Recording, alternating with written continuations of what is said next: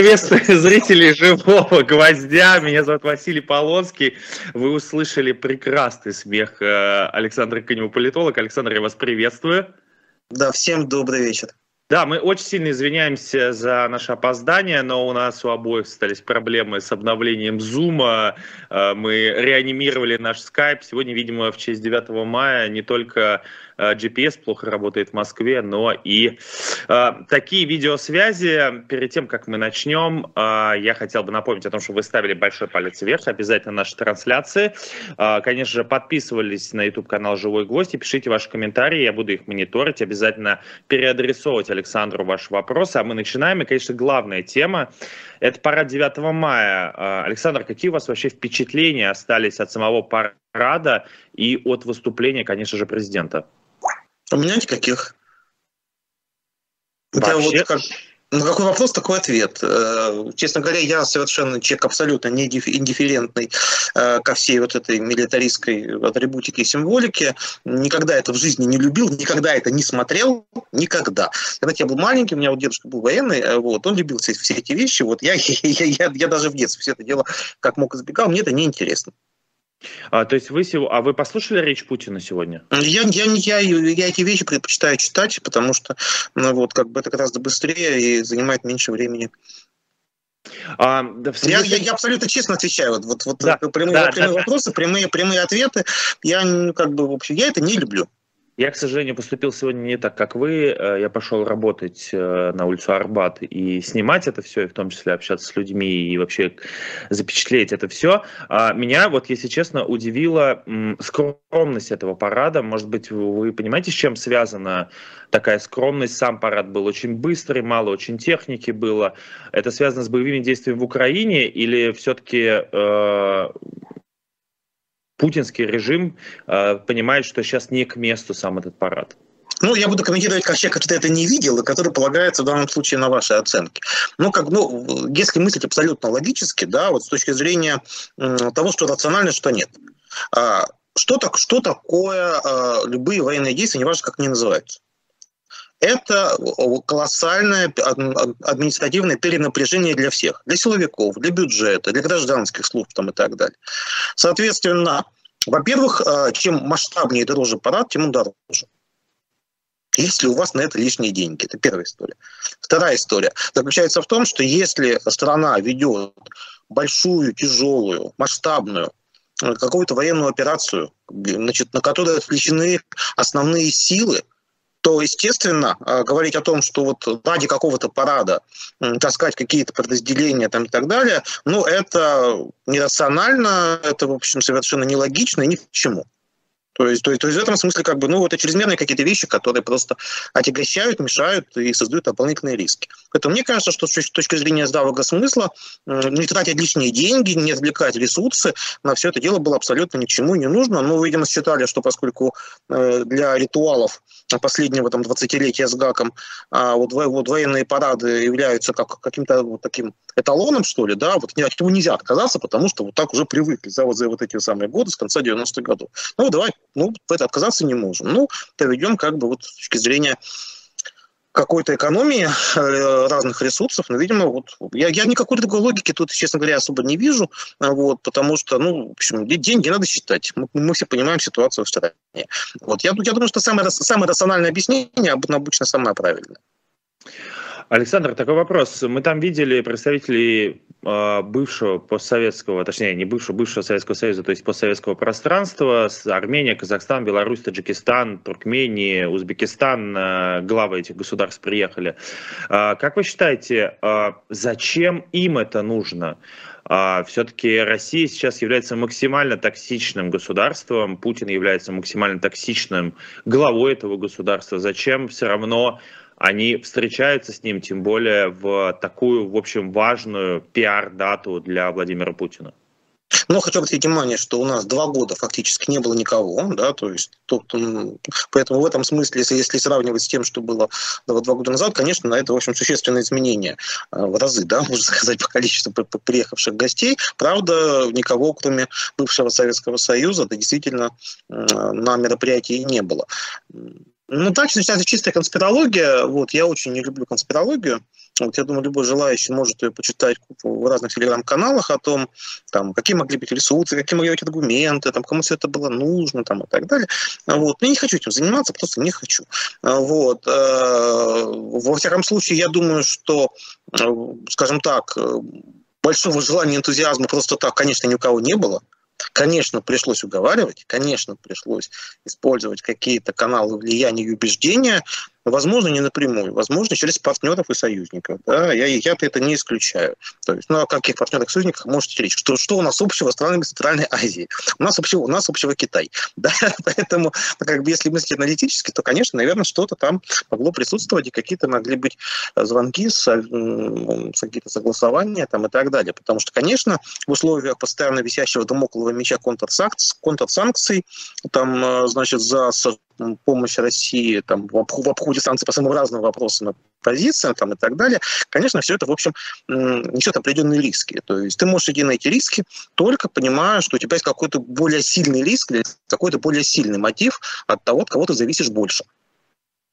Поэтому я думаю, что ну вот, вот и все, собственно говоря, да, то есть никакого здесь нет. Но при этом мне кажется, что э, было крайне важно для российской власти показать, э, как бы, ну если не выход из изоляции, да, то что э, разговоры о массовой изоляции сильно преувеличены, потому что действительно как бы эта тема сегодня очень важна для элиты, для окружающего мира, и в этом смысле демонстративный приезд э, там глав государства, неважно, неважно, что это бывший Советский Союз, это демонстрация того, что как бы, ну, э, что, разговоры об, изоляции все-таки несколько преувеличены. Да, то есть, то есть невзирая ни на что, приехали.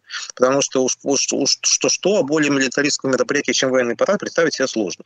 Вот. Но при этом тоже, тоже приехали по-разному. Мы видим, что, в общем, э, георгиевские звездочек мы как-то особо там не наблюдали, да, кроме самого Владимира Путина. И я так понимаю, что у Эмомали Рахмонова, судя да, по, вот, по картам, которые я видел, там у Шавката Медзиёева там был уже другой, другой, другой колор, да, значит, э, связанный, связанный с национальным флагом, там, а у остальных, по-моему, ничего не было.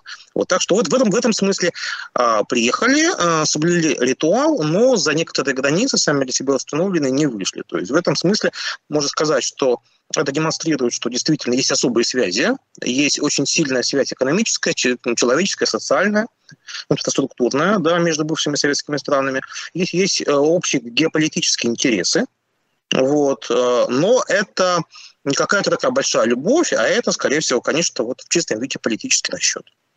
Да, и мне кажется, что вообще вся эта дискуссия по поводу того, что вот э, там Тукаев высказался э, в прошлом году с критикой в адрес так называемого СВО, а сейчас вот приехал, мне кажется, это показывает, что все равно э, эти государства, мне кажется, не могут существовать без каких-либо дипломатических и союзнических отношений с Россией. Или все-таки не могут, абсолютно. А, значит, э, экономически они абсолютно тесно переплетены. Да, переплетено вообще все э, там потоки человеческие, да, то есть рынок труда, а, значит, банковская структура, да, то есть там товарные потоки, транспортные коридоры там и так далее. Все это э, ну, невозможно просто физически разорвать. То есть Центральная Азия без взаимодействия с Россией существовать не может. То есть это абсолютно однозначно. Но мы видим пример Азербайджана. Алиев не приехал, сказав, что он поедет в один из городов, ну, поедет в Карабах э, открывать какой-то очередной, э, очередной музей или мемориал. Э, мы видим пример Азербайджана. Как вам кажется, кто-то может еще из этих стран в ближайшее время поступать так же и отказывать Путину в такой же манере? Ну, у Азербайджана особая ситуация, особое положение. Это это основной геополитический партнер Турции. Да, то есть здесь есть несколько другие азимуты, чем Центральная Азия. Вот, и, несколько другой экономический базис политического режима. Поэтому э, Алиев, конечно, может вести себя гораздо более независимо, самостоятельно. Он гораздо менее зависим от России в этом смысле. У него и гораздо более сильные партнеры другие. А хотел немножко поговорить с вами о таких странных сценах. Вообще, если честно, сегодня не информационные ресурсы были, мне кажется, главным источником интересной информации. Я это случайно для себя открыл. А Телеграм МИДа России, который постил, как по всему миру, сотрудники в основном э, консульств и различных представительств выходят там в э, тот самый бессмертный полк или просто встают с огроменными георгиевскими ленточками. Вот, мне кажется, главная сцена сегодняшнего дня это эстонская Нарва и Ивангород, со стороны Ивангорода стояла огроменная сцена, на которой показывали парад играла музыка, и там собрались люди, жители Ивангорода, а со стороны Нарвы также собрались, видимо, такие же русские люди или люди, которые э, поддерживают Россию, и через небольшую речку смотрели э, этот парад. Как вам кажется, почему эти люди, которые находятся в Нарве, не уедут жить в Россию, но готовы смотреть через речку и как бы не выходить э, в какие-то там бессмертные Э, бессмертной полки или э, не отказываться от российского телевидения и смотреть его так через речку, э, но готовы оставаться там, в этой Европе. Я не очень понял, честно говоря, вообще о чем вопрос. А, Просто вопрос, вообще, вообще вопрос не понял. Ну, а, ну, ну, ну, ну, власти Эстонии решили повесить этот баннер. А, а, а почему вопрос про, про жителей Эстонии, это, собственно говоря? В чем вопрос? Нет, а, в, разных, в разных странах есть разные диаспоры, есть разные люди, исповедующие разные взгляды. Ну, во-первых, люди в основном предпочитают, предпочитают жить там, где они привыкли. Там, где, там, где они укоренены, где связаны с социальными связями, там, где дошла жизнь, там, и все остальное. С какого будуна они должны куда-то еще ехать просто потому, что что они там относятся к какой-то этнической группе. Ни с какого. Вот. Поэтому я вообще не понимаю, здесь вот, откуда вообще такие вопросы, в принципе, могут браться. Откуда?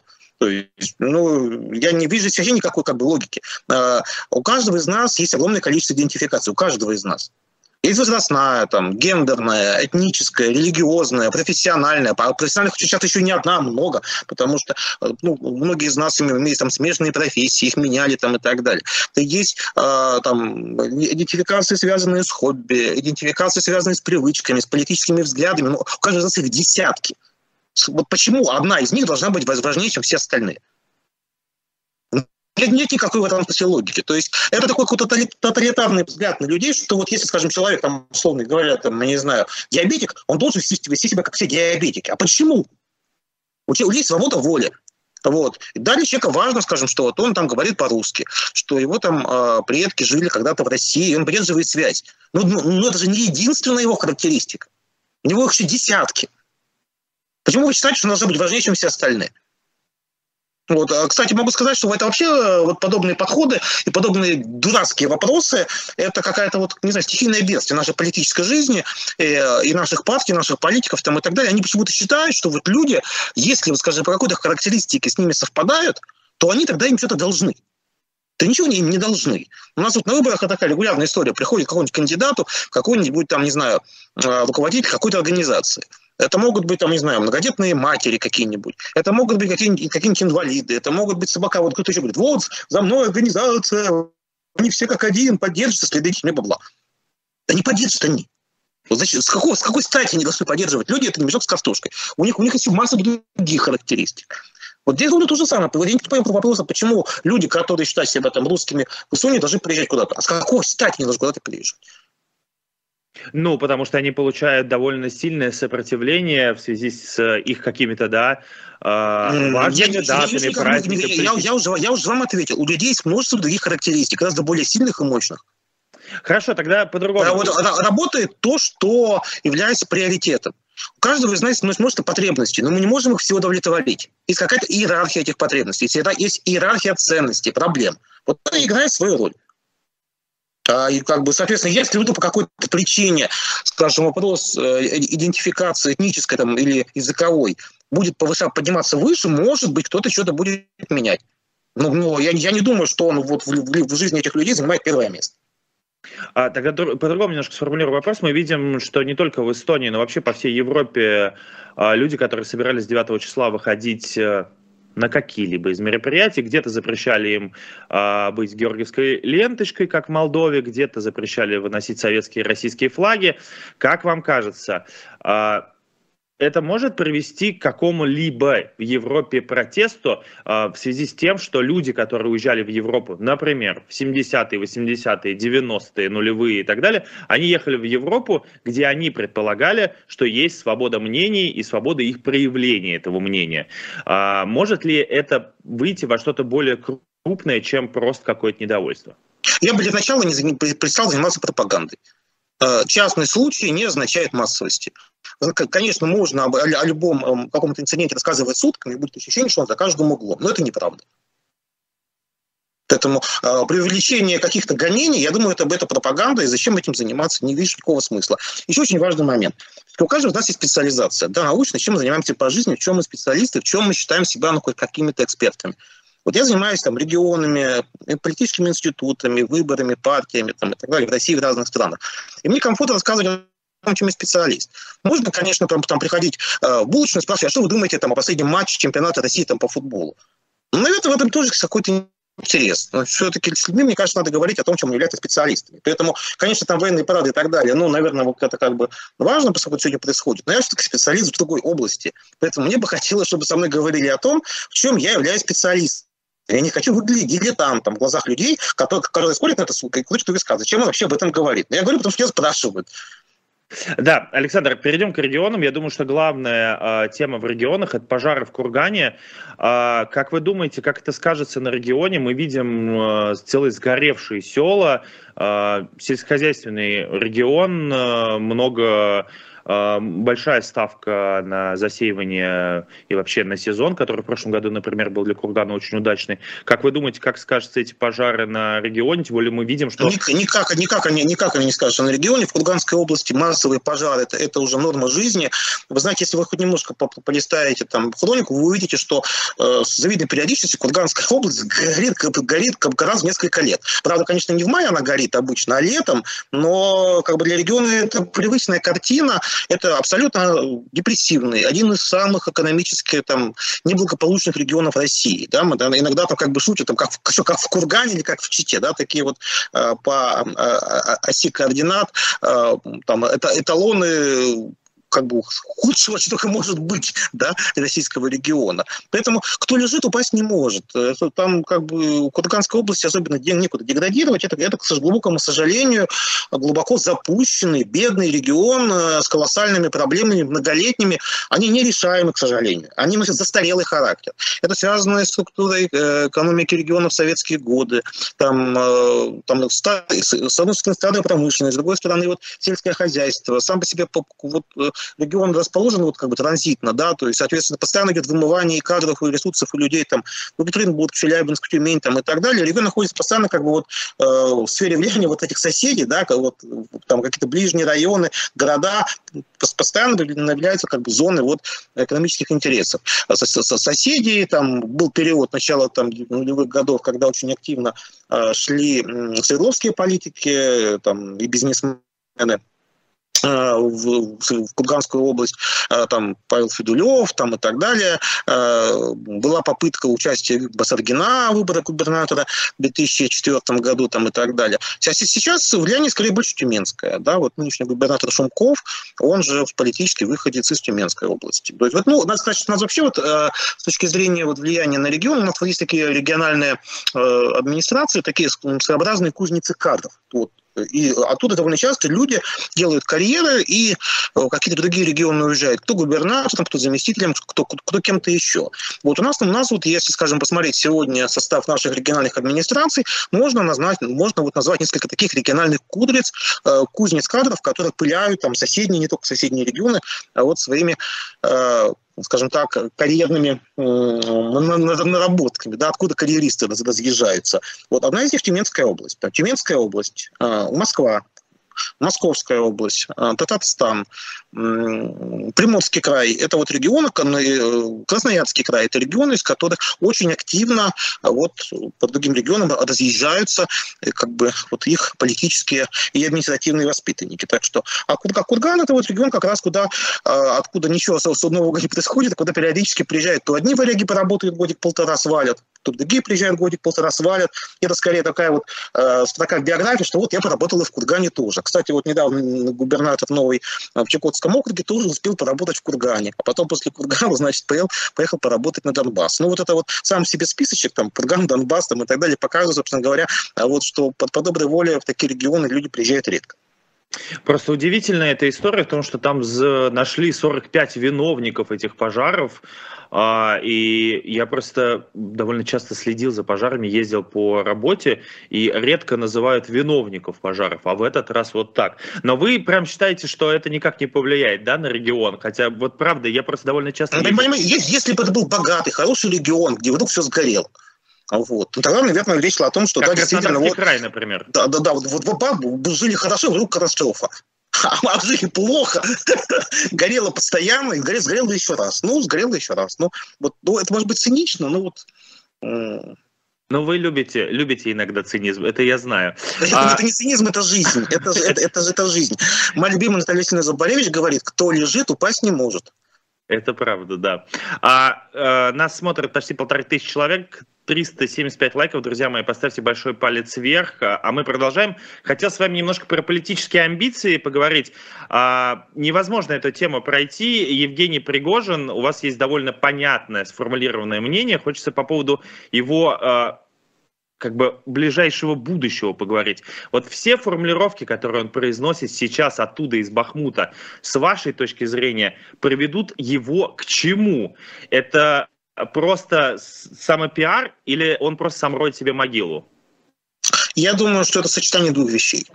Конечно, это есть личная амбиция. Э, я думаю, что они видны невооруженным взглядом, потому что ну, э, никогда в жизни человек не полезет на амбразуру, не будет э, идти на политические конфликты, не имея амбиций. Амбиции Пригожина просто ну, перехлестывают через край независимо ни от каких там договоренностей и партнеров, без амбиций ничего не бывает. То есть, то есть, ну, грубо говоря, конечно, все мы ведем какую-то политическую игру ну, даже простые люди, да, какую-то игру. Там в любом трудовом коллективе, когда, скажем, кто-нибудь решает свои проблемы, ну, может вполне себе пойти такой результат, слушай, ну вот ты же не любишь его, да, ну вот давай вот ты там сейчас вот что-нибудь там задвинь, я тебя там поддержу, да, вот хороший есть повод там и так далее. То есть, конечно, всегда, всегда, э, то, есть, то, есть, то есть есть базис в виде как бы наших амбиций, но они могут публично играть или не играть в зависимости от, от интересов наших партнеров, да, каких-то союзников, конъюнктуры и так далее. Поэтому, э, ну, амби, амбиции первичные. То есть, еще раз, конечно, у, у Пригожина были и есть колоссальные амбиции. Другое дело, что вот в этой ситуации сейчас эти амбиции накладываются на очень сложную ситуацию социально-экономическую, элитную и так далее, где, мне кажется, у Пригожина несколько функций одновременно, и они, и они друг другу не противоречат. Э, с одной стороны, э, Пригожин а, вот своей такой экстремальностью политической, да, там вот история с кувалдами и всем остальным, выступает как такая фигура, очень сильно оттеняющая всю остальную политическую элиту на его фоне выглядят умеренными. То есть иметь такого как бы э, инфантерибля, такого жутковатого товарища, да, это хорошо для всех остальных, что говорит, точно, мы же, мы же нормальные. Просто вот есть общественный запрос. Вот, вот на вот такие вот вещи, как бы, вот, собственно говоря, так что если не мы, то вот он. То есть, если не Путин, то вот кот там и так далее. Поэтому э, в этом смысле, да, Пригожин, э, скажем, сознательно или несознательно, я, я думаю, что вполне это может быть абсолютно политтехнологически объяснимо, потому что это выгодно политтехнологически иметь такого человека в политической системе, играющего такую роль. То есть э, наличие радикалов оно всегда очень сильно выгодно действующей власти, поскольку радикалы ее оттеняют, показывают, что власть вовсе не такая уж плохая. Вот есть запрос. Есть гораздо более радикальные точки зрения, как будто власть на них не идет. На нее тоже давят. Мы тоже, она тоже вот не такая вот нехорошая, она, она, она не, сама, она не сама всю эту гадость придумала. Это, э, это, это с одной стороны. С другой стороны, понятно, что вот эти амбиции, про которые мы говорили, конечно, э, всегда на одни амбиции найдутся другие. И всегда есть борьба за влияние и за ресурсы. Да? И здесь, здесь уже, конечно, ну, тут тоже очень много конспирологии, но я думаю, что публичные заявления последнего времени, а, скажем так, власть, конечно, за такого уровня решать внутри. Если э, публичный конфликт, э, в смысле, если конфликт э, по поводу там, э, доступа к каким-то ресурсам, человеческим, кадровым, допустим, да, там, связанным с, с, со снабжением э, там, техникой, боеприпасами, чем-то еще выходит в публичную сферу, то это уже нет хорошей жизни. Эшелонированный человек из политической элиты на публичный конфликт добровольно раньше времени не пойдет никогда. Это всегда признак тупика. Это признак каких-то больших-больших проблем. Это признак отчаяния.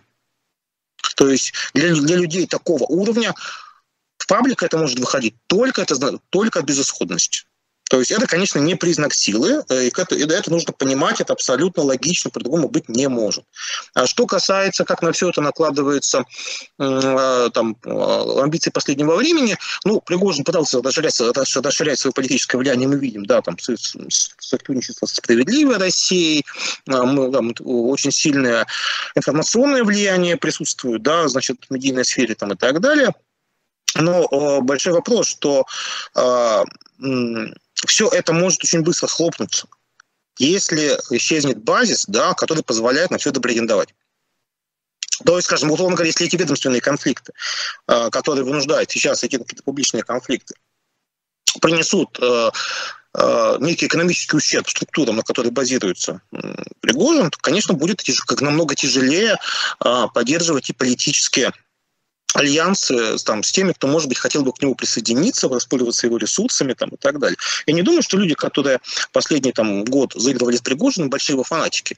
Э, ну, а, они люди довольно циничные, там, скажем, справедливая Россия сменила политических и экономических партнеров там, за эти там, 15 лет своего существования вагон и маленькую тележку.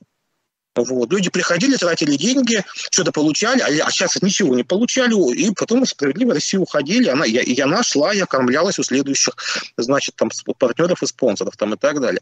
Э, поэтому я думаю, что еще вовсе не, не, не факт, что в этой ситуации э, дело может быть по-другому. Ну, э, СРМ, да, ну, как бы, очевидно, нужны какие-то ресурсы Пригожина. Вот. А, а, а, вот, а вот что самому Пригожину нужна справедливая Россия, я не очень вижу, потому что э, рядовым депутатам, я думаю, ему не интересно, это не его уровень, у него другие амбиции, да, другое, другое представление о своем статусе да, политической жизни.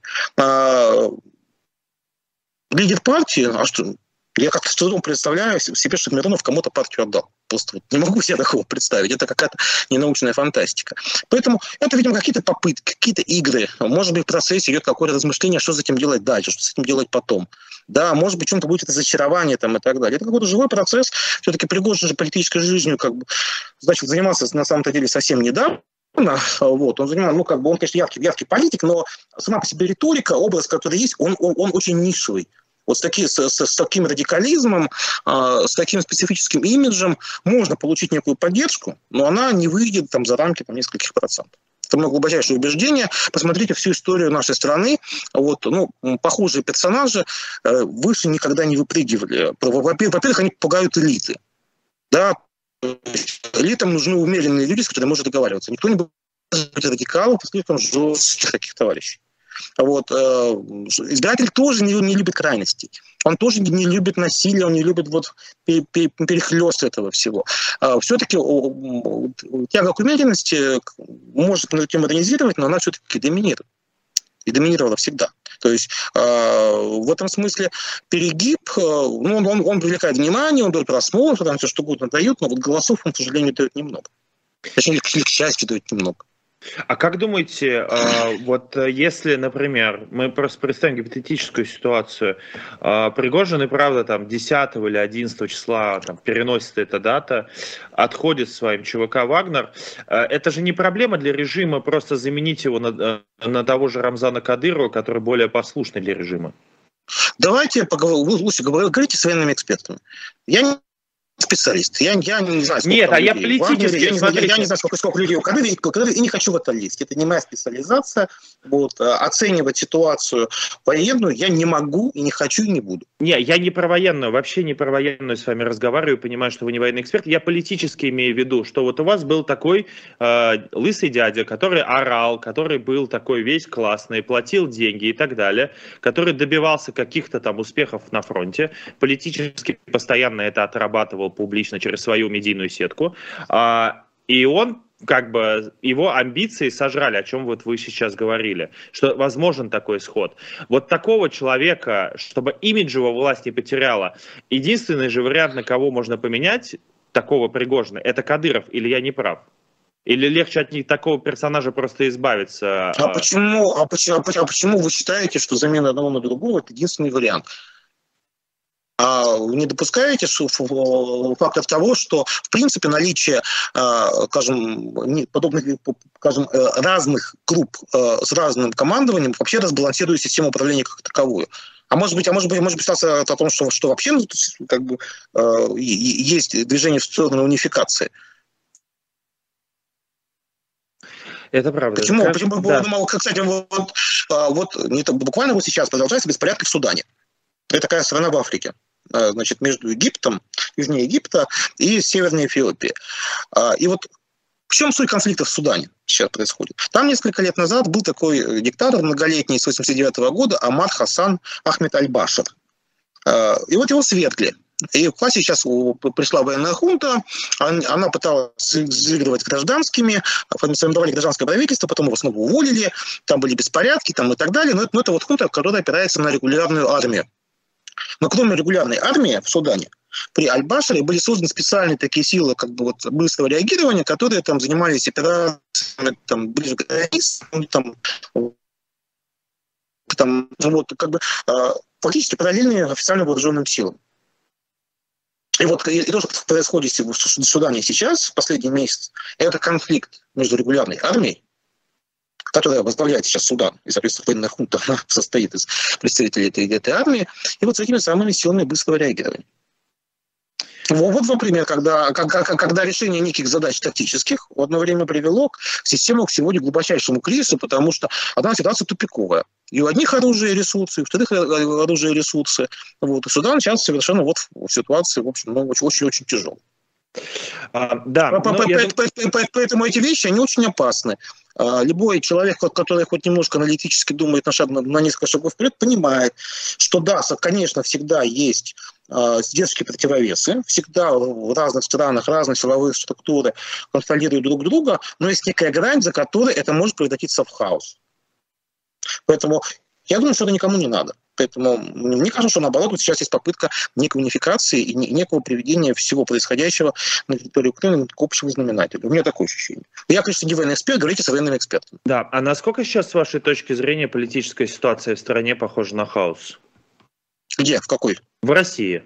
В России нет никакого хаоса, в России абсолютно э, довольно устойчивая административная система. Да, есть некая, некая энтропия, есть э, попытки разных ведомств э, постоянно играть на обострение, усиливать собственное влияние, но, хаос, но хаосом это точно не является. То есть, а. знаете, если, если, если в корпорации разные отделы борются за влияние, это не хаос. Да, а, тут сложно с вами поспорить. А, нас смотрит почти 1700 человек, 527 лайков, друзья.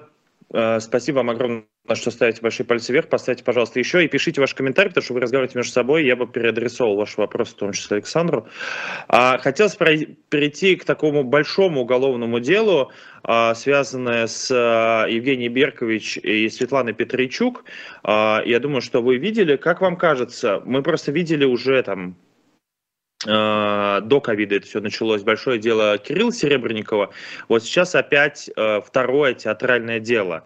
А вы э, с чем связываете опять преследование режиссеров? Вот зачем вообще сейчас режиму, администрации президента, правоохранительным органам такое большое медийное уголовное дело? Ну, мне кажется, что здесь тот самый случай, когда одно из ведомств несколько перегнуло палку в борьбе за влияние. А, дело в том, что действительно вот эта вот ситуация последнего года, она, конечно, провоцирует, а, скажем так, э, довольно многих интересантов постоянно э, пробовать вот э, как бы пределы своего влияния. А можем или нет? Да, не получается, закрываем. Да, делаем вид, что, делаем вид, что ничего не было. Я думаю, что вот история с Берковичем, это вот история про это, про, про это самое, плюс, э, естественно, вот ситуация с, вот эта, с этой риторикой, там, про пятую колонну, про врагов, да, и президент несколько раз выступал, что надо активнее искать, ловить там всех, кто нам мешает, там, и так далее, и так далее. Лавина доносов, которые, значит, вот у нас сейчас идет по всем позициям, что вот он там неправильно высказался, значит, он там симпатизирует там кому-то, значит, там, Украине, кому-то еще. Вот э, когда такая лавина идет, ну, ну, понятно, что часть этого добра, она как мусор рассеивается, но часть она доходит да, доходит до лиц, принимающих решения, иногда, даже с точки зрения некой случайности. Ну, ну вот система все равно какую-то часть вот этого мусора неизбежно э, реализует. И в этом смысле есть элемент риска. То есть тут вот у нас спорили э, последние дни там в социальных сетях, типа вот, что если у вас есть хотя бы один процент риска, то уезжайте. Хотя бы один процент риска сегодня в России есть у каждого. То есть вот нельзя сказать, что в России сегодня нет человека, который абсолютно защищен от того, чтобы не стать героем какого-нибудь идиотского уголовного дела. Любой из нас может оказаться в этой роли. Любой. По доносу, там, я не знаю, соседки, да, там, или кого-нибудь еще. Там, пассажира, который ехал с тобой рядом в метро, там, и смотрел, что, что-то не то читаешь там у себя, значит, там, смартфон или что-то еще. А, ну, это, это жизнь. Поэтому, конечно, как бы, риски есть у всех. Но проблема в том, что риск не должен превращаться в панику. То есть, конечно, мы, мы ведем какую-то цензуру, самоцензуру, мы трезво оцениваем ситуацию, мы понимаем, что, да, риски здесь одни, но там, там риски, там, в случае миграции гораздо другие, и там они стопроцентные. Здесь, здесь тебя там 5% э, риска, что тебя посадят, а, а там 100% риска, что, что, что умрешь в нищете, потому что у тебя не будет ни работы, ни квартиры, ничего. И вот ты выбираешь между каким э, рисками безопасности здесь рисками нищеты там и так далее. Вот. Поэтому, что касается вот ситуации с Берковичем, я думаю, что это вот тот самый случай, когда э, есть перегиб системы, есть борьба за влияние. Есть, вот, видимо, вот история с тем, что иногда вот эти доносы да, доходят, доходят до лиц, принимающих решения, но это вещь, наносящая огромный ущерб. Почему она наносит ущерб? А, потому что она, скажем так, система не заинтересована в том, а, чтобы люди были очень сильно деморализованы. Деморализация, деморализация повышает уровень депрессии в обществе, а, повышает ощущение, что дела идут не туда, что все плохо.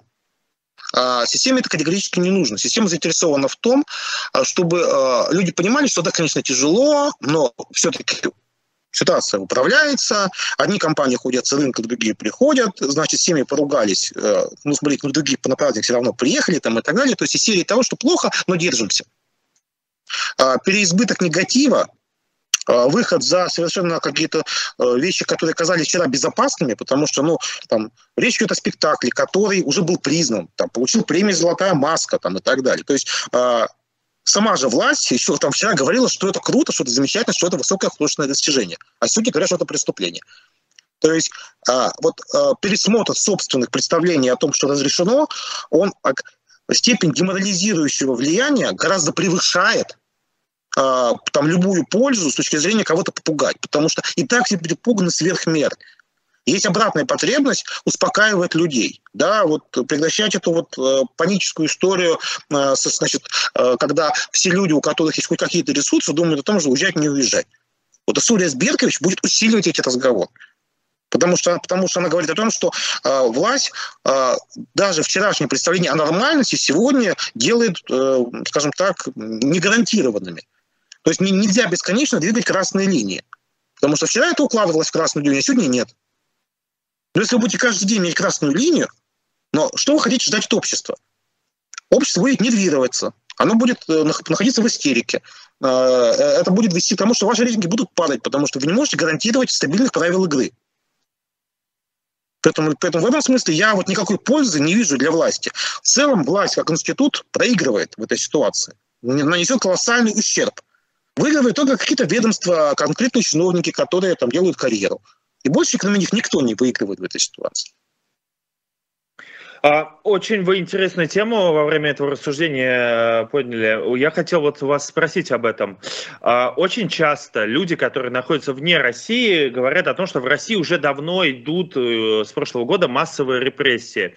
А, я же как журналист, делаю такой вывод, что да, уголовных дел очень много, но массовыми репрессиями, как, например, в Советском Союзе, или, не знаю, там, в фашистской Германии, или э, в фашистской Италии, Ой. Да-да-да, хорошая, хорошая музыка. Назвать невозможно, но э, есть такое ощущение, что мы тут, находясь, упустим этот момент, когда эти репрессии массовые начнутся. Не кажется ли вам, что вот они как-то режим как будто бы разгоняется, а мы просто уже настолько замылился глаз, что мы к этому просто, мы это просто не замечаем? И как бы понятно, что всегда хочется показать, что вот мы страдаем больше, чем кто бы то ни было, что вот у нас уже все там фашизм, терроризм, все что, тоталитаризм, все что угодно. А, ну, это, это экзальтация. Это экзальтация, а, ну, в общем, попытка выразить как бы свое национальное возмущение, попытка приукрасить там вот картину, вот, что вот там как бы вот, что, что происходит и, там, и так далее. А, конечно, ничего хорошего в происходящем нет. Конечно, это деградация институтов, деградация государства, это улучшение качества жизни каждого из нас, это, в общем, удар по будущему. Но считать, что в России сформировался какой-то тоталитарный режим с массовыми репрессиями, ну, вы знаете, возьмите статистику. Вот, посмотрите на историю других авторитарных режимов. Там Аргентина, например с 76 -го года по 82 а там Пиночет, посмотрите, сколько там было жертв как, там тысячи людей. Но сколько населения было в Аргентине, и сколько было там в Чили, и сколько в России. Посчитайте, посчитайте соотношение. Нам до соотношения, скажем, жертв политических репрессий в Аргентине во времена хунты и при Пиночете еще, еще расти и расти. Разница колоссальная. То есть у нас, у нас даже в абсолютных цифрах еще нет того, что было в Аргентине. То, то есть, да, у, у нас есть там какие-то, у нас есть там, ну, можно считать, ну, если, если есть, скажем, список полити, политических заключенных, кто, кто считает мемориал, есть те, кто там осужден, ну, вот какие-то громкие дела, но сколько их там? Ну, самых громких дел там несколько десятков. Ну, если там брать максимально широкий список, ну, может быть, там, ну, мы, мы там, на несколько сотен выйдем, если там натягивать. Там, но, не, но речь не, не про тысячи, как это было в Аргентине или в Чили. Мы даже близко к этому еще пока не приближаемся. Вот. А, там, а там население намного меньше, чем у нас. То есть там степень плотности репрессий по количеству жителей на порядок выше, чем у нас сейчас. Поэтому крики вопли, что у нас фашизм, ну, конечно, наверное, наверное, хочется поорать, поорать, вот, э, самого себя пожалеть, да, все плохо, но давайте вот с точки зрения как бы вот корректности будем точными. Вот нам далеко еще даже до аргентинской кухунты 70-х годов. Еще очень-очень-очень далеко. Um... Я не буду развивать эту тему, мне кажется, вы все понятно, довольно ясно объяснили. Я бы хотел бы вот последнее обсудить. Э, мне кажется, не затухает разговор по поводу разных высказываний и постов Виктора Шендеровича. Он поднимает такие острые и довольно обсуждаемые не только в Фейсбуке, но и различными каналами темы. И вот его мысль по поводу того, что нам, имея в виду гражданам России с Украины до первого поворота, имея в виду до их победы, а, согласны ли вы с этой мыслью э, и правда ли политически, идеологически а, украинская общественность и российская антивоенная общественность, находится она за границей, находится она в России, далеки по своим взглядам? Я скажу немножко о другом. Мы с вами живем в России. И большинство из нас будет здесь жить, потому что вся наша жизнь связана с, нашей, с этой страной. Мы здесь родились. Э, как бы для нас это родной язык. Мы часть российской культуры, мы часть российского общества. Любой житель любой страны думает в первую очередь о собственной стране. Было бы странно, если бы житель Франции думал в первую очередь не о Франции, там, а, там, не знаю, о Мали, там, о Нигере, там, о чем-то еще. Житель США в первую очередь думает, думает о судьбе Соединенных Штатов Америки, о их благополучии. Житель Канады думает о судьбе Канады жители России должны думать о судьбе России в первую очередь. Да, мы симпатизируем, мы переживаем, мы чувствуем как бы вот вину за происходящее, но думаем мы в первую очередь о своей собственной стране, потому что если мы ее не поменяем, то тогда вот все, все то, что, в чем нас пытаются там обвинять, э, значит, сделать крайними там и так далее, но тогда это никогда не кончится. Но, но это история, которая решается внутри, а не снаружи. И мы должны заботиться о нашей стране внутри, и это наша задача, это наша миссия, это наша цель. По-другому быть не может. И кого-то клеймить э, за то, что вот он больше думает о России, чем о ком-то еще. А о ком еще мы должны думать, кроме России? Мы должны думать о ней, потому что мы здесь живем. Это мое, это мое абсолютное убеждение. Я считаю, что, что все эти люди, которые считают, что Россию надо забыть, и, и там что то умерла, и что-то там пришла какой-то грант там, и так далее, что лучше вообще не было. Но с этими людьми вообще просто нечем больше разговаривать. Потому что э, о каком будущем можно с вами говорить, если вы считаете, что его вообще не должно быть? Ну, тогда вы не российские политики, вы какие-то другие политики, другие страны, там, не знаю, украинские какие-то еще. Мы живем в России. Вот, обижайтесь, не, не обижайтесь, но, но а, вот для людей, живущих в России, судьба России всегда будет важнее, чем судьба любой другой страны. Так же, как для жителей любой другой страны мира, любой. Там, будь то хоть там любая страна Африки, Азии, Латинской Америки, любой. Потому что люди хотят, чтобы у них была нормальная жизнь там, где они живут здесь и сейчас. И у них детей, и у их внуков. Но просто вам бы на это бы аргументом бы сказали, что сейчас просто не время думать о России. Мне плевать, что они на это скажут. Вот вы, вы должны всегда думать о том, о том доме, где вы живете. Я, те, кто считает иначе, они просто не видят дальше собственного носа, ради собственной экзальтации. Потому что если люди не будут думать о себе, то это абсолютно нездоровая психическая история, которая всегда кончится очень плохо для всех окружающих. А, вы знаете, я просто хотел бы еще один вопрос вам задать, очень интересно ваше мнение. А, вы, я думаю, видели Берлинскую декларацию, которую подписали оппозиционные да, политики? Да, я, я, я, я читал эту декларацию, да. А, расскажите ваше мнение об этом, потому что мне кажется, главный э, пункт, который там был, это пункт про э, публичные срачи, извините за выражение, о том, что все обещают как бы вести дискуссию, а не сраться. А, ваше отношение вообще к этому документу? Ну, что сказать этого документа? Я буквально вот позавчера написал довольно большую статью вот, как раз под эту самую историю. Вот, то есть я отдал ее там, одному из СМИ, и думаю, что, наверное, там, в течение недели там, этот текст выйдет. Он, он хороший, подробный по пунктам, где там описываются разные как бы, моменты с этим связанные. Поэтому вот я надеюсь, что там слушатели, читатели это прочтут. Вот, э, я думаю, дело в том, что э, мне кажется, что вот в этом документе все-таки не хватает очень важных вещей. Там нет ни слова, например, про защиту э, тех людей, которые оказались за пределами России из этого документа вовсе не, вовсе не, вовсе не, не возникает ощущение, что та часть иммиграции, которая решила провести это мероприятие, считает вообще э, себя как бы, частью вообще этого российского общества. Они защищают сами себя. То есть это напоминает все-таки немножко между собой. То есть э, мне кажется, что это очень важно, потому что э, добиться изменения ситуации можно только, когда вы начнете говорить не только с собственными сторонниками, но и с массой других людей, кто находится в похожем положении, но которые с вами не связаны. То есть а, не, там нет разговора с обществом. Вот я в этом не вижу. Там это разговор сам с собой. Что, что, что, что давайте тут договоримся там, и так далее. Это история прохождения в гости друг, друг, друг другу. Вот. Но это не история про общество. Вот мне кажется, что все-таки вот мне, мне вот этого там не хватило. Это не значит, что, что, что, что там написано плохо. Да, но там написаны какие-то разумные вещи. Ну, а вот мне вопрос, а вот люди, которые как бы уехали, да, вот э, почему нет попытки э, пытаться объединить, э, скажем, вот эту очень разную, э, там, по возрасту, по социальному положению там, и так далее, группу, группу российских граждан, которых это может быть колоссальную, мощнейшую, мощнейшую силу, создать огромную диаспору, да, и использовать ее как ресурс для будущего нашей страны. Ну, не, вообще, вообще ни, никаких попыток нет совсем есть, есть хождение друг к другу, взаимное любование. Вот мне этого, честно говоря, там не хватает. И потом надо понимать, что э, коалиции, они всегда э, имеют цель. Они бывают правительственные, когда вы там наперед э, значит, объединяетесь, чтобы руководить и скопируете соглашение. Что вот мы согласны там, на какие-то проекты в обмен на то, что вы соглашаетесь на наши другие проекты. Они бывают парламентские, когда вы там, опять-таки, по, по принципу какого-то обмена голосуете за э, что-то, э, а ваши партнеры голосуют за какие-то ваши проекты. Конечно, бывают предвыборные, когда вы согласуете списки, делите штабы, территории, регионы в расчете, чтобы вместе собрать голоса.